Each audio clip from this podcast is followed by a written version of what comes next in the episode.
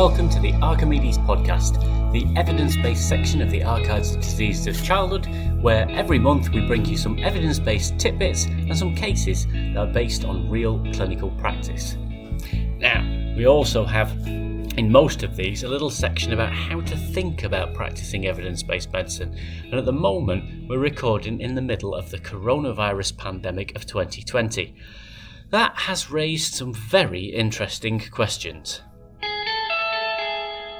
Back in the early part of March, there was a flurry of interest about non steroidal anti inflammatory drugs like ibuprofen and the like, and the new coronavirus and whether this made the disease worse or not.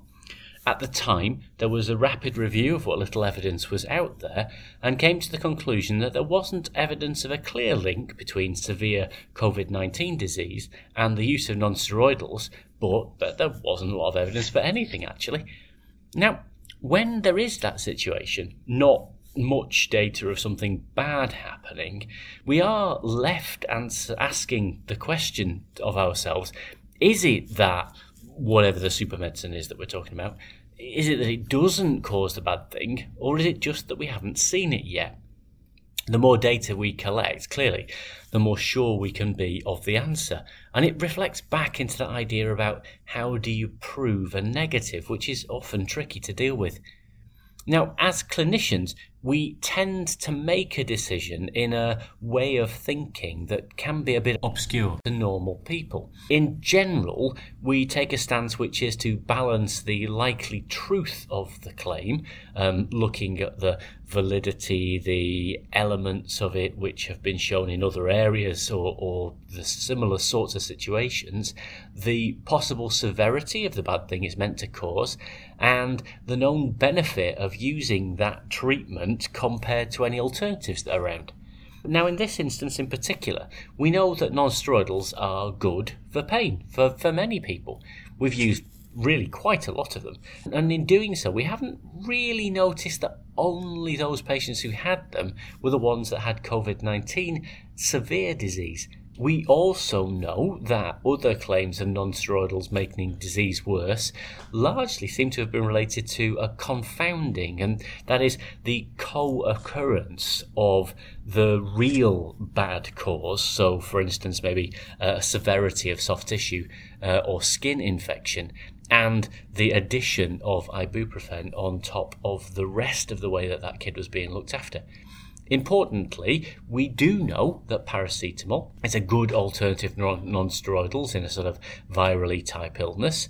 Um, and so, throwing all that together, the advice emerged fairly sensibly when you put those bits in that if you wanted to give a sort of antipyretic, mild analgesic to someone that might be having the new coronavirus, use paracetamol, not a non steroidal like ibuprofen.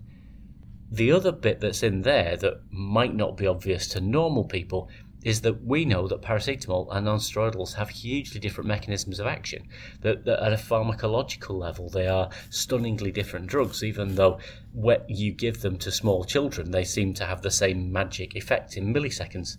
And if we're communicating these ideas out to the general public, then it's worth also talking about those things which we consider to be almost too obvious to state so that the whole of the decision making process is out there on display.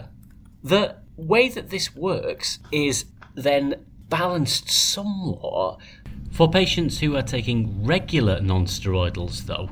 Well, for them, the balance can be considered to fall differently. If there is an alternative medicine, but, but very little evidence that this one actually causes harm, then probably you should carry on taking the non-steroidal because the benefit that you're getting will outweigh any small or possibly non-existent harm.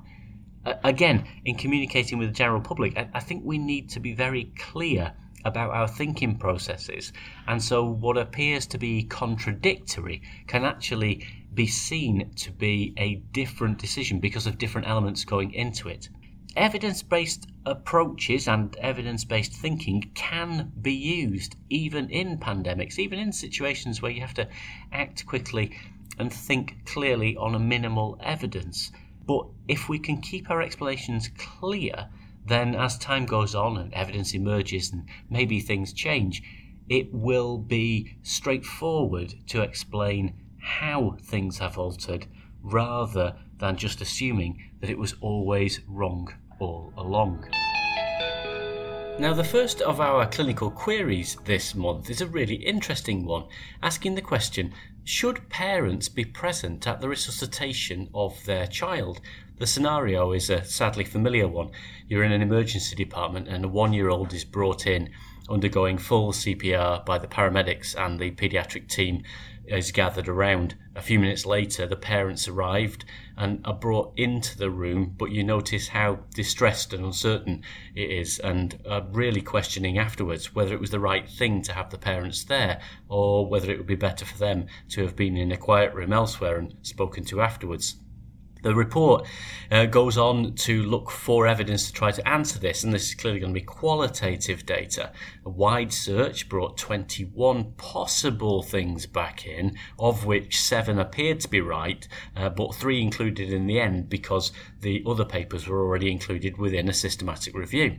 And the systematic review took qualitative studies and drew them together. And this is something that we don't often see in Archimedes, but is present.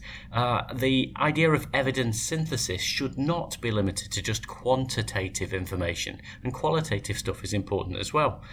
The review had six papers, as I say, four of them retrospective studies with the families that had been involved in resuscitation, two of them prospective, but more based around scenarios than based around actual events.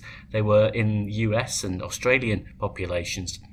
And they came to three thematic conclusions that, that being there, the idea of being present at resuscitation in itself gave a sense of control and understanding and a, a chance for advocacy.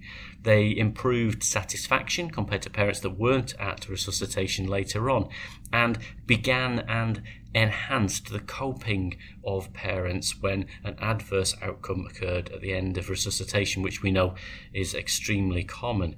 The other two papers were surveys of healthcare professionals rather than parents, uh, one in the US and one in the French system. The US system showed that the healthcare professionals in particular were concerned about the legal ramifications of parents being present and really worried about that. The the French one showed that only around uh, only around one fifth, seventeen percent of healthcare professionals favoured the family being present in the resuscitation room. Now, this is one of those things where the interpretation of the evidence and its understanding is going to be very culturally dependent. Different settings will have different what they think is the right thing to do or the wrong thing to do. In the UK setting, a lot of that data seems to bring together what we would sort of expect and, and in a way support what many of us do. The familial presence at resuscitation can improve parental satisfaction with care. It probably reduces fear and gives families a sense of control, facilitating coping and acceptance of death if it is an unsuccessful outcomes. And the parents that were in these studies would recommend other parents being present, despite the fact that medical professionals feel uneasy about the presence of parents in these situations. If you have the ability to have somebody alongside the parents, then it really should be considered to be evidence based and appropriate. The second report is another very interesting and common one from Emily Andrews and Amnita Sur at the East Lancs hospitals. It's about an ex 25 weeker who's been ventilated for a long period of time, failed DART, finally got off onto high frequency nasal cannula, but then over the course of a few weeks, there's a creep up of oxygen requirement, diuretics are given, reflux medicines are given, but nothing's really helping. Chest x ray shows signs of cystic change, areas of atelectasis, developed chronic lung disease quite clearly. And the questions being asked about what if inhaled budesonide had been started early on, or what if inhaled budesonide was used now to try to damp down the inflammatory response and maybe ameliorate the chronic lung disease? Well, that team went out and looked through the literature, expansive searches, finding 82 that they looked through in some detail and included five individual studies in the end. They chose not to include the Cochrane reviews that had looked at steroid broadly because they were looking mainly at budesonide to see if they could get a nice clear picture with the one steroid. This really included um, two very large RCTs and three smaller ones the large ones being of 860 babies and 570 babies, and the small ones being sort of 24, 27, 70 babies.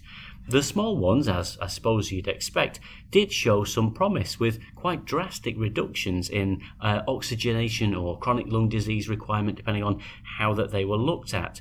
The larger studies actually came up with, with really difficult to interpret results. The biggest one shows if you put the combined outcome of death or BPD together, you end up with a modest possible reduction of 0.86, the odds ratio for that combined outcome, with a confidence interval of 0.75 to 1, so not significant, but, but sort of hinting, but then split about that compound outcome. And what you see is that the BPD does indeed drop to about three quarters, but the death rate seems to increase to about 1.4.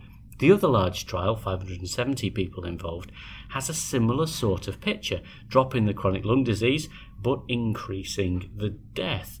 Now, their clinical bottom line is that it might be that steroid, inhaled steroid, does reduce the BPD, but there is a worry of an increase in death rate, which is at current unexplained, but certainly means that it can't be recommended as a routine thing much debate about whether the timing of the steroid, the dosing of the steroid, how it's given are the things that make a difference. And it's worth reading this paper if you're interested to try to understand the complexities of the evidence. But the evidence based approach seems to be at the moment that, that using it is not a great idea, but with fiddling and much, much by way of new studies, we might get some benefit from this in the future. And that's all for this month from the locked down Archimedes in the cave of Archimedesness. Uh, what we would hope to do is hear from you and how you've been addressing the evidence based questions that you've been having. Please email them in by the usual route. Let us know how the podcast's being received and give us some ideas about what you would like to do next. We hope you are staying safe, washing your hands, and using hand cream afterwards. Take care, and we'll speak to you next month.